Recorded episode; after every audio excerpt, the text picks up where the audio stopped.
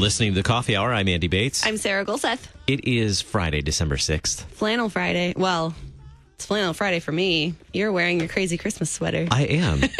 I'm wearing a crazy Christmas sweater because, well, it's it's Friday and it's Advent and it's St. Nicholas Day. it is St. Nicholas Day, and we have um, there there might have been something in the living room this morning for uh, family members. well, there you go. We didn't do that. We're not nearly that exciting. but that's fine. But you know what it is? It is it is also Advent. I know. which means we get to talk about Advent hymns today. Which is super exciting. I'm pretty excited. Thanks to Concordia University Wisconsin for supporting the coffee hour. Find out more about Concordia University Wisconsin at cuw.edu.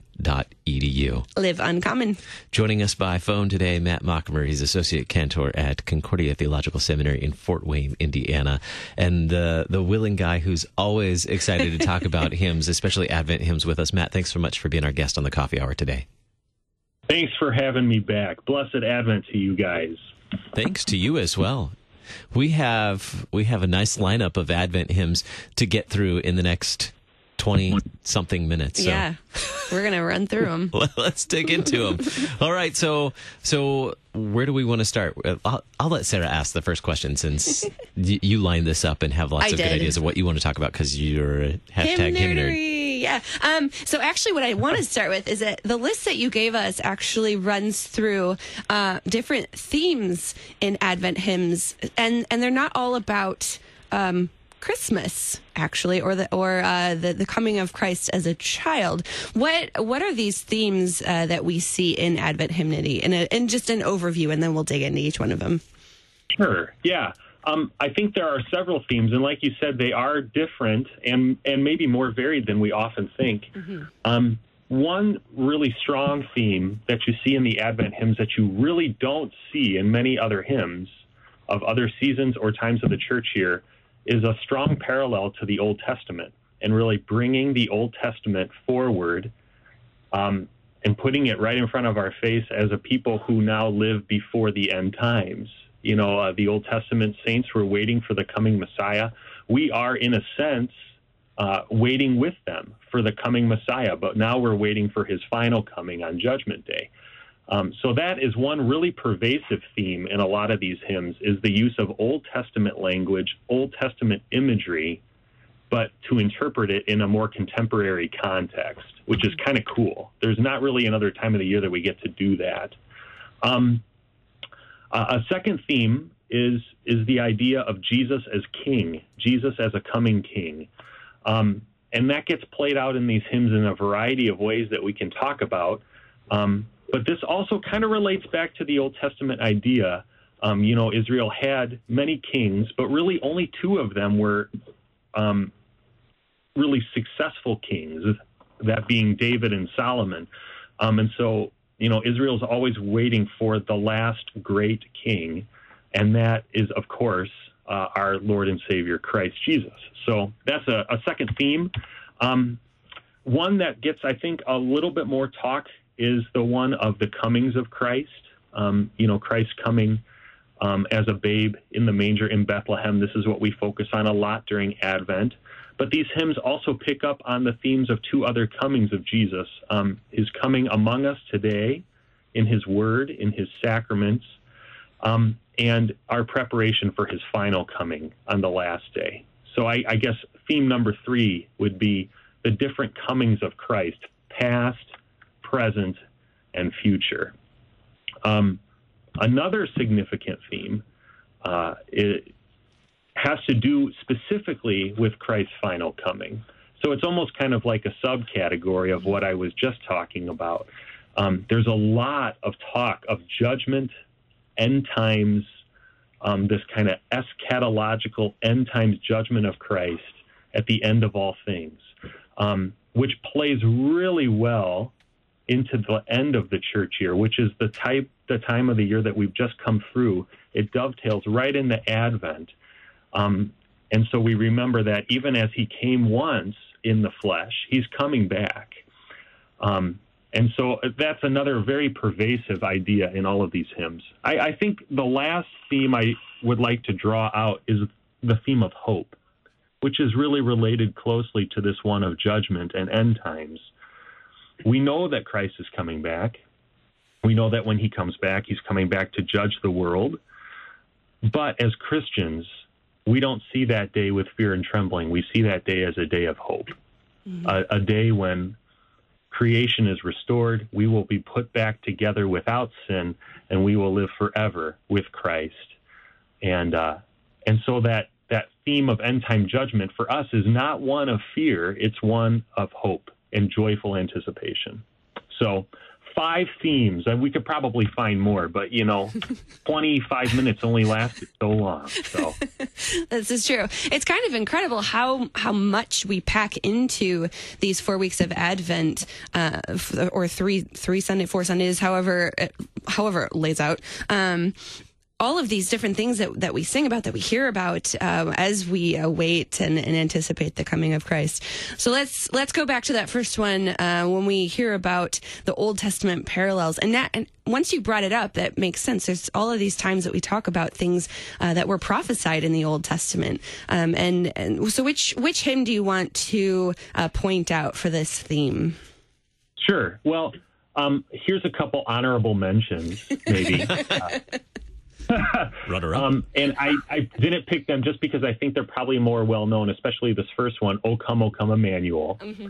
Is just drenched with Old Testament images. Mm-hmm. Um, another one is "O Savior, Rend the Heavens Wide." Mm-hmm. Um, another great Old Testament hymn, um, and it's it's a little more nuanced in its language.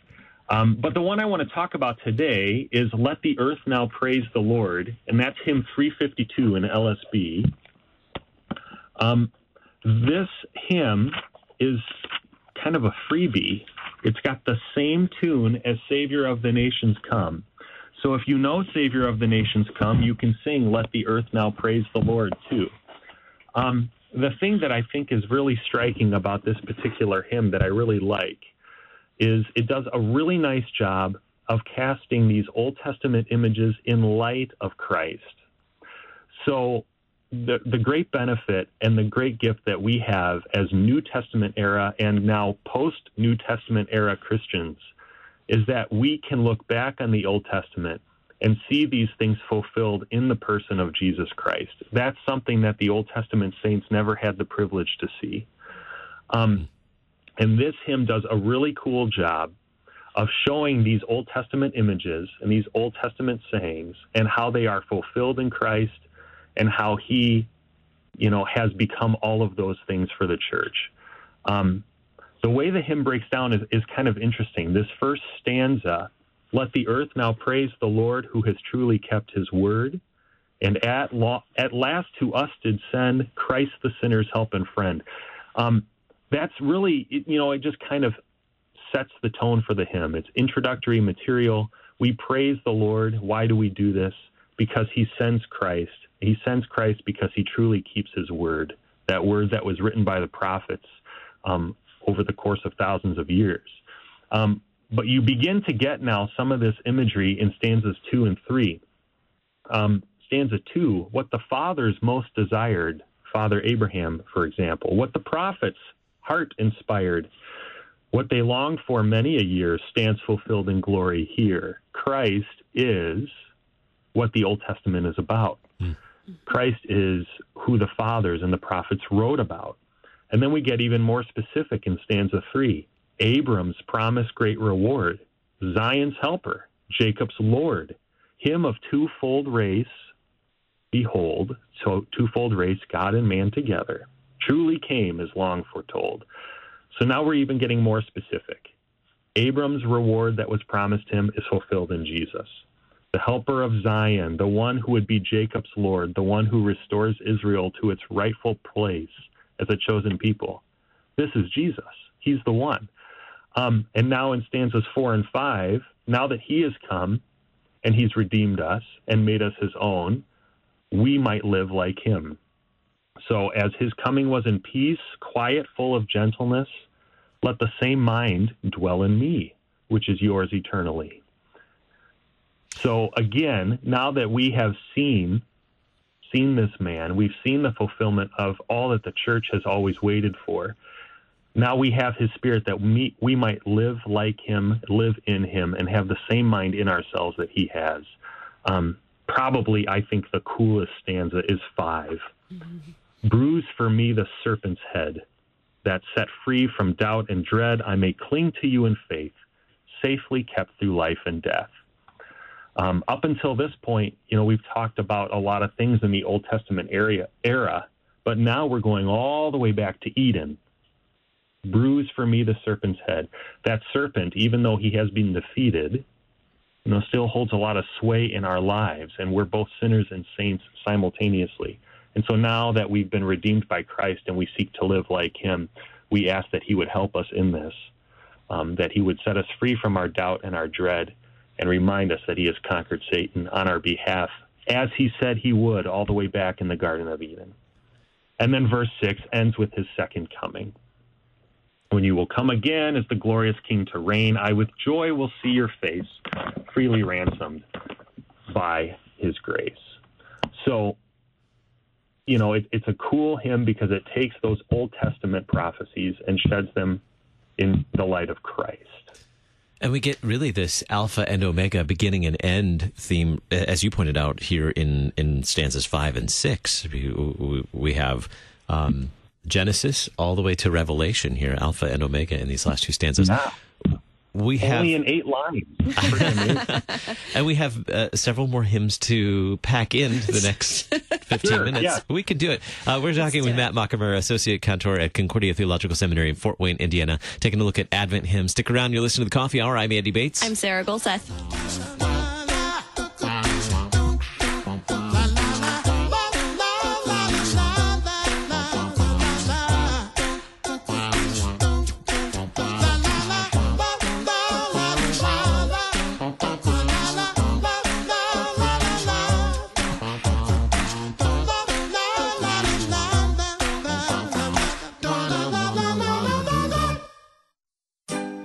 Mmm, it's that time of the year again for yummy Christmas cookies at Christ Memorial Lutheran Church, December 14th from 8 a.m. till noon. Lovely trays filled with over 100 different kinds of cookies. Christmas decorations and gifts are also for sale. Join us at Christ Memorial, December 14th, 5252 South Lindbergh, for those yummy Christmas cookies.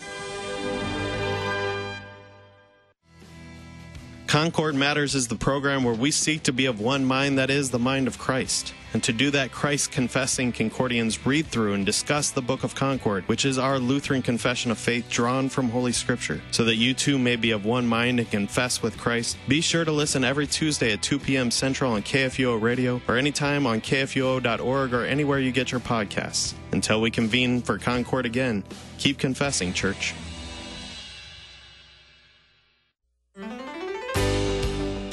The next broadcast of Law and Gospel is our first open mic Friday during the Advent season. Perhaps you have a question about Advent, or you may have a question about what we spoke about this week on Law and Gospel. Tune in on the next broadcast. Listen to Law and Gospel weekday mornings beginning at 9:30 on KFUO.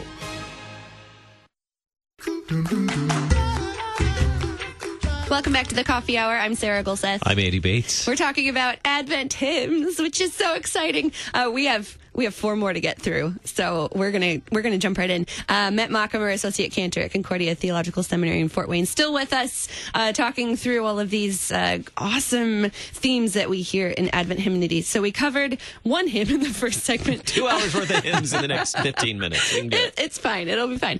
Um, about Old Testament parallels. So now we're moving on to the theme of Jesus as King. Uh, which hymn do you want to look at for this theme? Let's take a look at hymn 339, Lift Up Your Heads, You Everlasting Doors. Um, this is a great, it's, it's quickly becoming one of my favorite Advent hymns, and it's a newer hymn, both text and tune. Um, the, the text was written by, by our very own fantastic LCMS hymn writer, Stephen Starke, Pastor Starke One of the best. yes, he's he's fantastic. Um, and the interesting thing about this hymn is that it's it's a very close parallel to Psalm 24, which is a kingly psalm. Um, so again, you have this Old Testament connection, even though that's not really the theme, you know, that I want to hit on for this hymn. But but it's paralleling Psalm 24 in some really interesting ways. Um, psalm 24 is a classic Advent psalm for the church. It's really been associated with this season for a very long time. Um, and so this hymn is kind of a recasting of that text. Um, what I've done here uh, in preparation for this morning is just taken a few phrases of the hymn Lift Up Your Heads and kind of juxtapose them up against some of the verses of the psalm so that you can hear how closely related these two texts are. You know, the psalm is um, Lift up your heads, O gates, and be lifted up, O ancient doors, that the King of glory may come in. The city is getting ready for the approach of the King. Um, so listen to a couple of phrases here from stanza one Lift up your heads, you everlasting doors, and weep no more, O Zion's daughters, sing to greet your coming King. Wave the victor's palm and sing the ancient psalm. So you have some of these these things that Pastor Starke has written for us, and if you put that up against verse seven of the psalm, lift up your heads, O gates, and be lifted up, O ancient doors, that the King of glory may come in. Um, here's some examples from stanza two of the hymn. Uh, who is this King of great and glorious fame? What is his name? The Lord God of Sabaoth, of whom the prophets wrote whose chosen humble steed declares him king indeed. And often throughout Psalm 24, we hear this repeating refrain Who is this King of glory? Who is this King of glory? We're asking the question. Well, Starke asks the question here in stanza two of his hymn, and then he answers it. Whose chosen humble steed declares him king indeed. If you think back to one of the great Advent texts in Zechariah 9 Rejoice greatly, O daughter of Zion. Shout aloud, O daughter of Jerusalem, behold, your king is coming to you, righteous and having salvation, humble and mounted on a donkey, on a colt, the foal of a donkey, whose chosen humble steed. Um, let's jump ahead to stanza three. Uh, this is really kind of the great turning point in this hymn. Um, let me read stanza three to you. Who may ascend Mount Zion's holy hill to do God's will? the one whose unstained hands can meet the law's demands, whose purity within reveals one free from sin. And here, stand, er, verses 3 and 4 of Psalm 24 Who shall ascend the hill of the Lord, and who shall stand in his holy place? He who has clean hands and a pure heart, who does not lift up his soul to what is false and does not swear deceitfully. So that's the person who can ascend and be the king, is the one who is pure. And how is that purity found? Starke tells us at the end of stanza three Come praise this king who claims the cross as throne. Praise him alone. So he brings now this Old Testament image of the king coming and puts it on the cross. That's where the throne of Christ is. That's where he rules. It's amazing, just fantastic. Um, and then verse 4 Worthy is Christ, the Lamb who was slain, now lives to reign. He rules our earthly ways as Lord of ancient days. Oh, join the endless song sung by the ransomed throng. Worthy is Christ, the Lamb be praised again. Amen, amen. Psalm 24 starts off with this too. The King is worthy to be praised because he is God Almighty. The earth is the Lord's and the fullness thereof, the world and those who dwell therein. That's the first verse of Psalm 24. Starke reminds us of that that reigning over all things at the last stanza of his hymn. So a very cool parallel.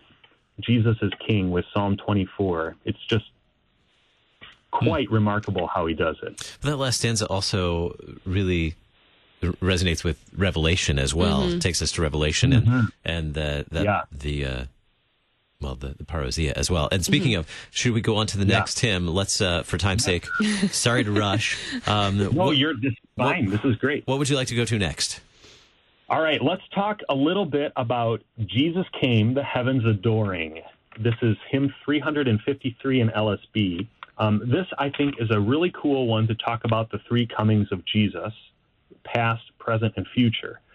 Um, stanza one really talks about his first coming, and it draws on themes of peace and redemption that he brings when he comes and he is born in the manger, but it also hits on his death and his humility, lowly came on earth to die, came in deep humility, some of those phrases that are used. And it reminds us that Jesus' first coming was not one of great pomp and circumstance, but rather one of, of very humble origin. He lived in humility throughout his life. Um, you know, one's reminded of Paul's word to the Philippians in chapter 2 Have this mind among yourselves, which is yours in Christ Jesus, who, though he was in the form of God, did not count equality with God a thing to be grasped, but emptied himself, taking the form of a servant, being born in the likeness of men, and being found in human form he humbled himself by becoming obedient to the point of death, even death on a cross.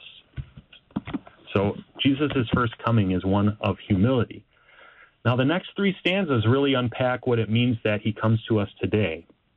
Stanza two talks about coming with mercy, um, and that mercy is found in our own Christian repentance, our earnest, heartfelt prayer that the hymn writer uh, describes it as. Stanza three, Jesus comes to us today bringing good news, news of sins forgiven. Stanza four, Christ comes to us today and throughout our whole life, sharing alike our hopes and fears, comforting us in failing years. These are his comings uh, to us today, in this day, in this hour. Again, it's done with humility. It's done um, silently, and it's perceivable only by faith, faith that's given to us by the Holy Spirit. Now you're thinking, okay, there's supposed to be three comings. You got to two of them, and the hymn is over. Um, but, and I have this on good authority uh, from one of the gentlemen on the hymnal committee that they forgot to include a stanza. And if you look in the Lutheran hymnal, TLH stanza five, um, there is a fifth stanza to this hymn. Let me read it to you, and it's all about the final coming of Christ. Jesus comes on clouds triumphant when the heavens shall pass away. Jesus comes again in glory. Let us then our homage pay. Alleluia, ever singing till the dawn of endless day. Um, and that really picks up on the mm-hmm. next portion of Paul's word to the Philippians. Right after I stopped reading before, Paul says this Therefore, God has highly exalted him and bestowed on him the name that is above every name, so that the name of Jesus every knee should bow in heaven and on earth and under the earth and every tongue confess that Jesus Christ is Lord to the glory of God the Father. So when you sing this hymn, you can type in those words from TLH in your bulletin and add a stanza, and you'll get all three comings of Christ. beautifully, beautifully there for you. There we go. Yeah, that's kind of an amusing story. Um, we we need to half. move on. We have two and a half minutes. Um, speaking of, of, the the last uh, the the last day, um, judgment, end times. I think the next hymn is probably one of my absolute favorite Advent hymns. Um, uh, let's what's what's the next one? Lo, he comes with clouds descending. LSB three thirty six. So and good. this one is all about we'll we'll touch on it briefly. I think this one might be more familiar. Mm-hmm. Um, but again, this is an end times hymn. This is the one I picked for judgment. Um, but the great thing about this hymn is that it's all about the end times only, and it really takes the perspective of judgment from the believer's perspective. So at the end of the church year, sometimes you will sing some of these hymns that have more of a law and gospel dichotomy, where you're you're focusing both on judgment against the sinner and judgment on behalf of the saved. Here, it's really all about how the believer perceives this end time. Even on stanza two, where it talks about those who set at naught and sold him, pierced and nailed him to the tree, deeply wailing, that's us. We did mm-hmm. pierce him. We did nail him to the tree by our sins. But it doesn't say he comes to judge us. It says we wail because we see our Messiah coming. And stanza three tells us that we don't have to fear judgment, hell. He still has the scars, the tokens of his passion, and he will bear them forever. And he does that to show us that he has borne the um, the punishment on our behalf. So just, I wish we could spend more time on this hymn. It's fantastic. It's so good. But, it but maybe we can get the last one in too. Okay. Let's do it. We got like half a minute. Sure. 342, right? 42 in 30 seconds. So this is the hope hymn that I've chosen. Um, and this hymn really, in a way, takes us back to the Garden of Eden. What hope in Eden prophesied. Um, you hear about the little child um, that Isaiah talks about playing with the beasts. You hear about the dead stem of Jesse, uh, the stem of Jesus giving birth to new life, and it's the fruit of God's design. Um, Christ's loss is our gain. By his death, a dying world rallies to the cross. And finally, on stanza four, he brings us back to Eden, right where we were at the beginning, but now even better. Um, leading past the angel's flaming sword, come open heaven's door. So, all that was humanity's from the very beginning, when we walked with God in perfection in Eden, is given back to us by virtue of Jesus Christ. And in the end, that I think is the difference between Advent and another season. Um, sometimes we talk about Advent and Lent being related because they're about repentance, and that is true. But Advent is drenched with this idea of hope. We repent, yes. We come back and we mourn our sinfulness, yes.